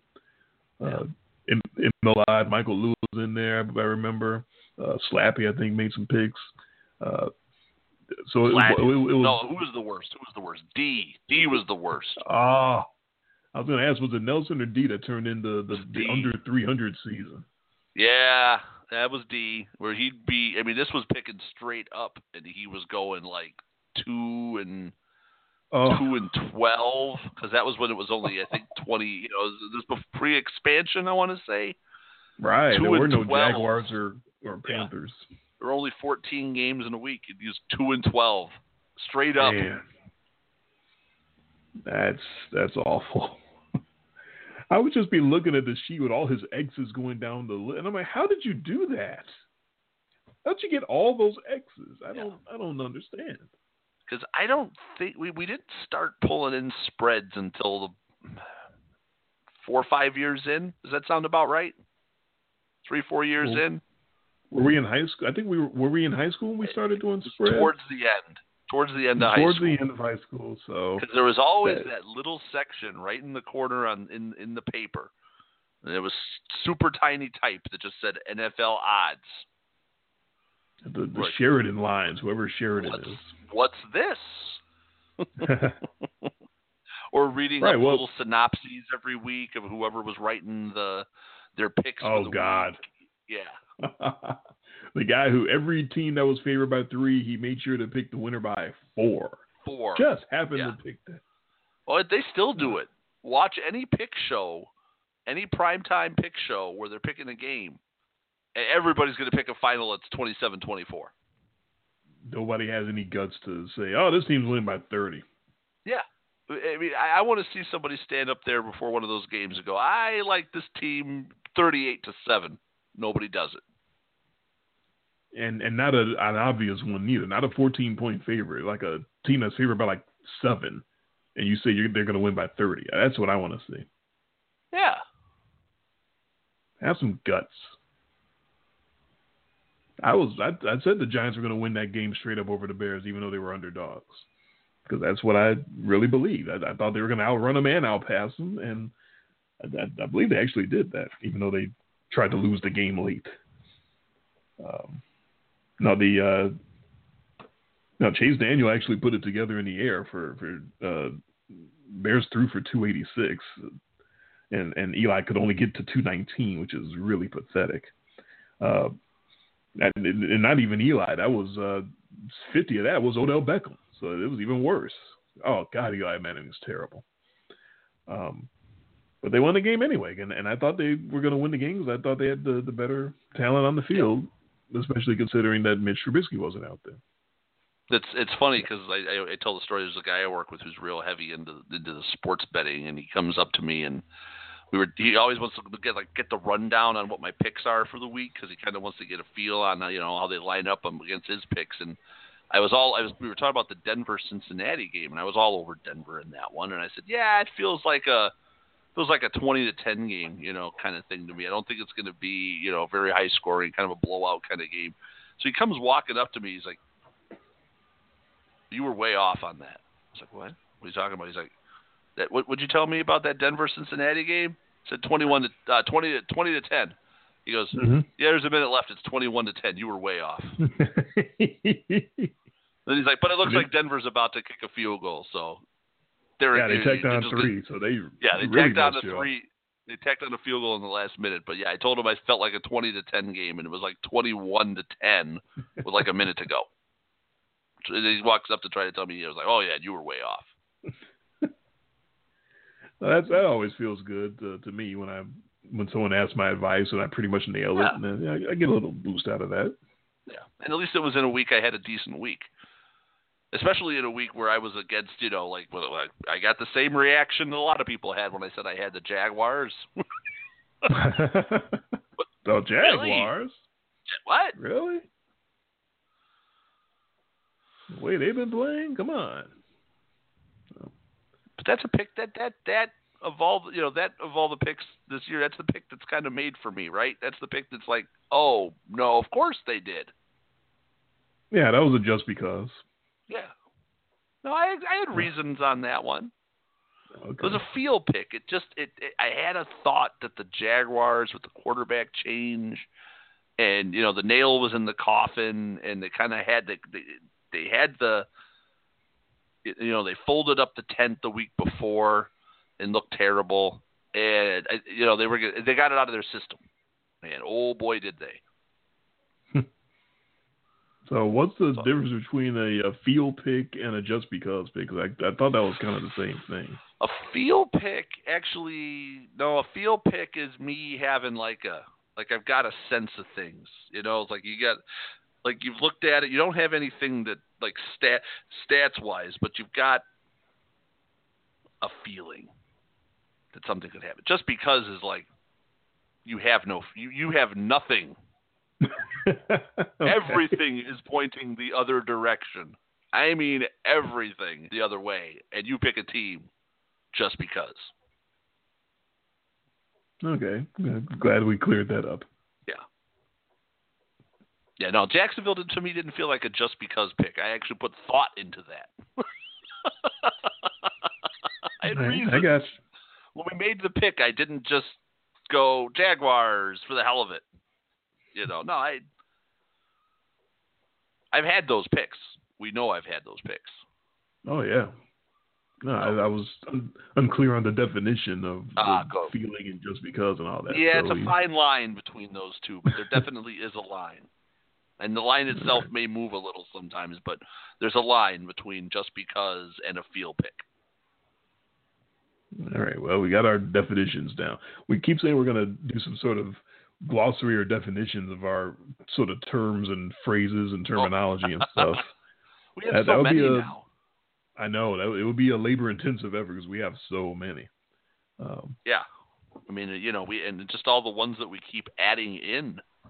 You know, all the you know, this year we've added Murga. that's right. I mean, we say that on the show, and if somebody's new or they haven't listened before, what the hell's Murga? What does Murga mean? What is that? Yeah. Yeah. So it's a whole there's a whole joke behind the joke. It sure is. There's a lot of explaining and a lot of inside jokes. But hey, if you've been listening to the show, if you're a regular listener, then you already know these inside jokes and terminologies, and you can uh, chuckle along with us or shake your head and go, "God, these guys are chuds." Uh, whichever way you uh, react, we're just glad that you're listening either way. Um, I, that reminds me, I didn't give the plugs for this show. Um, blogtalkradio.com slash in much less detail. That's where it's uh, going on live. We're not live anymore, but that's where you can listen to our show live when we are on the air live. Uh, this is the podcast version that we're in now. We're in the after show. And of course, you're subscribing to that on iTunes or Apple Podcasts, or you came back to the live show page and went through our old shows and clicked through, or you are here because of any number of different apps or podcasting websites such as TuneIn or Mixcloud or Player.fm any of those other places. We're glad you joined us wherever you came from. Uh, want to communicate with the show via email, send that to in much less detail at gmail.com. That's both of us get that. Uh, if you want to talk to us individually, uh, Jason is on Twitter at IMLDJTG, and I am on Twitter at IMLDDre. And our football picks are always up on our blog after we make the picks before the games start on Sunday. The blog site is in much less detail.blogspot.com. Um, and if you want to keep up on my picks on PickWatch, the username is IMLDDre, just like the Twitter handle. Uh, so I'm still hoping to break through and finish at the top of that thing. I can't believe I'm one game behind this guy because of that stupid ass Buffalo pick. Good grief. Uh, but there's a lot of. I'm sure there've been others. I'm sure there's been others, and it's just the most recent one left. that sticks out to me. That's the one that I noticed that we had the same fucking team, but he wins and I lose because of a, a late uh, spread change, which is just uh, unbelievable. Uh, but yeah, a lot of season still to go. Several weeks to go, four weeks uh, to be exact, still to go. So we'll be picking the rest of week 13 when we come back on Friday. Uh, we'll be getting week 13 started on Thursday, going head to head as Jason has the Jags on a road victory to keep their momentum going from Sunday, and I have the Titans holding up at home, giving four points. So we'll keep an eye on that game, even though none, neither one of us, I think, really want to watch because it should be quite ugly football, uh, considering who's playing. You know, the Titans. The Titans either get to extend their season another week, or the Jags can put them to bed. Inter- so it is an interesting matchup. Yeah, I make fun of how ugly it'll be. I'll be watching. I'll watch the whole thing. I'm sure. Uh, even if I get sleepy and have to turn it off, I'll pick it up the next morning before I go to work. I will watch the whole thing, one way or another. So you don't have so, to. I'm, so the, we're doing God's work. So that spread doesn't bother you at all either. That that, that that's a three point game or win winning ugly for the Titans or any of that. Uh, or, it, or, it, or a four, or a 14-13 win for somebody. Ugh. You know, uh, going through my little numbers, metrics, and then coming up with a final score and just kind of abiding by that and ruling out anything else sort of takes the guesswork out of it for me. It has I've, I've done that over the years now, and so that that's why I'm glad I don't really have to. You know, well, it feels like a three point game, so I don't know which side. Of, no, I went through everything, and uh, I'll tell you exactly what I have happening. It doesn't mean it's going to happen, but uh, Leonard Fournette returns uh, from suspension for this game, so he should be fresh. So I have Jacksonville outgaining the Titans on the ground by a good 50 yards. Uh, but because Tennessee's some for some reason trending in making explosive pass plays on the year, whatever's happening with Marcus Mariota. Uh, six games ago, they were averaging 6.7 yards per throw as a team. They're now averaging 7.8. I don't know if that's Corey wow. Davis coming on and, and becoming a, a bigger well, I, factor. I, I can tell you what it is. Marcus Mariota's arm got reattached. There you go. That's that plays a big part too. That the elbow got healed up and he's able to actually get the ball farther than ten yards downfield. So, uh, yeah, they're making more explosive plays. So I have Jacksonville out rushing them, but Tennessee definitely out throwing them uh, over Cody Kessler for for sure. Um, so I got I got a quite the sizable throwing advantage and a couple of touchdowns uh, through the air, and I have Tennessee winning twenty to ten after all of that. Ah, okay. So I'm not worried about the four. So I'm sitting here trying to predict your final score before you give it to me, and I thought you would have had it 17 to nine. So I was pretty close. Okay, yeah, that's that is pretty close. Uh, we both like the under. Then I guess we will we'll go there. we'll agree with that. oh yeah, I mean the over under on that game's only got to be about what 38 and a half. Let me see what it is. I, I think it's 37 the over and a half. Oh, I think we pretty much and nailed a half. that. Yeah. that was without me looking at it. yeah. No, that, that's that's uh, good. Yeah, I like that under. So, oh, geez, so man, I'm not in Vegas. I'd be taking the, I'd be getting some under action on that one because I, I got a sense that could stay under 25, 26. I think that's going to be, you know, 13, 10, 14, 12 territory. Well, the last game came up 15 points, so that's a good bet, I would think, Yeah. to, say that it would be under again. That's yeah, it's going to be slow. I think there's going to be both teams have good defense. I think the Titans don't get talked about as having a good defense, but they do. Um, Titans don't get talked about much in general. right. It's not a sex, not a sexy team. I mean, that that's not an impressive six and six. They're not one of those six and six teams where you look at them and go, well, you know, a couple of things go their way. Uh, yeah, okay, uh, but The, the, most of their wins have been other than what New England, uh, New England, and was it Dallas? Are those? Are we going to count those as their impressive wins? I want to say all the rest of them were bad. About to say that has to be the only impressive wins. The it. other ones were. That's the resume. into our glossary again. The other ones we pulled out the '83 White Sox and said they were winning ugly. Winning so. ugly. Yeah, I I coined that. What week two, week three for the Titans? That first win in week two when they uh, had yeah. the the special team. They had Kevin Byard throwing touchdown passes and Blaine Gabbert game yeah. managing and somehow winning. Winning ugly. Yeah, right off the bat they were winning ugly. So. Well, I got them winning ugly again tomorrow night. I, I got it slow and plotting, but uh, Thursday of, night. You're doing it too. Yeah, I did it too. Yeah, that, that's on me. Uh, but a couple of deep throws by Mariota. That's all it's going to take. Is just a couple. I don't have him going bombs away all game. I just need a couple. That, that's a, that's all I need. Because Case uh, Case Keenum, Cody, Cody Kessler, Kessler, is not answering any deep balls from from Mariota, yeah. from Mariota or anyone else. Uh, no, no. They they mustered up six points against the Colts. That's. oh, all right. So I think we're about finished here. Yeah, I'm done. I got an All early morning tomorrow and long day tomorrow. All right.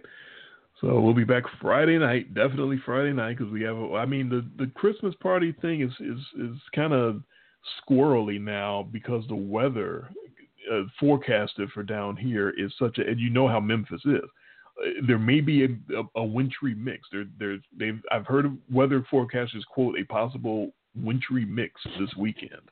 So I think we're still on, but there's a slight chance it won't be. But in any event, I'm still planning to do the Christmas party. Even if we don't do the Christmas party, we are, you and I are doing the show Friday night and making our picks for Week 14 Friday night. We're going to get that out of the way Friday night, and then we're going to adjust from there uh, for for anything else that happens Saturday.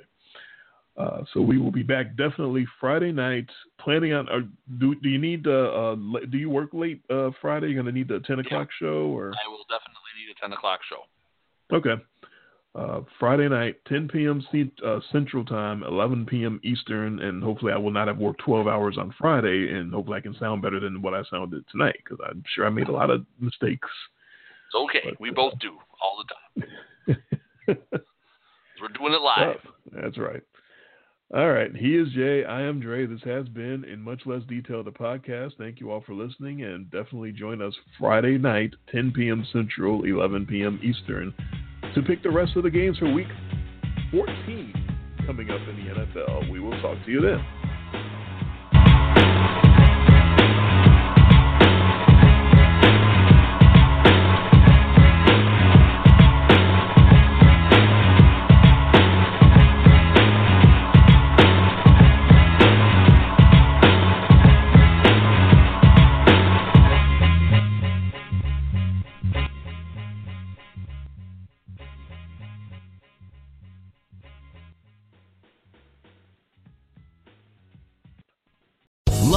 Casino asking people what's the weirdest place you've gotten lucky? Lucky? In line at the deli, I guess? Aha, in my dentist's office. More than once, actually. Do I have to say? Yes, you do. In the car before my kids' PTA meeting. Really? Yes. Excuse me, what's the weirdest place you've gotten lucky? I never win and tell. Well, there you have it. You can get lucky anywhere playing at LuckyLandSlots.com. Play for free right now. Are you feeling lucky? No purchase necessary. Void where prohibited by law. 18 plus. Terms and conditions apply. See website for details.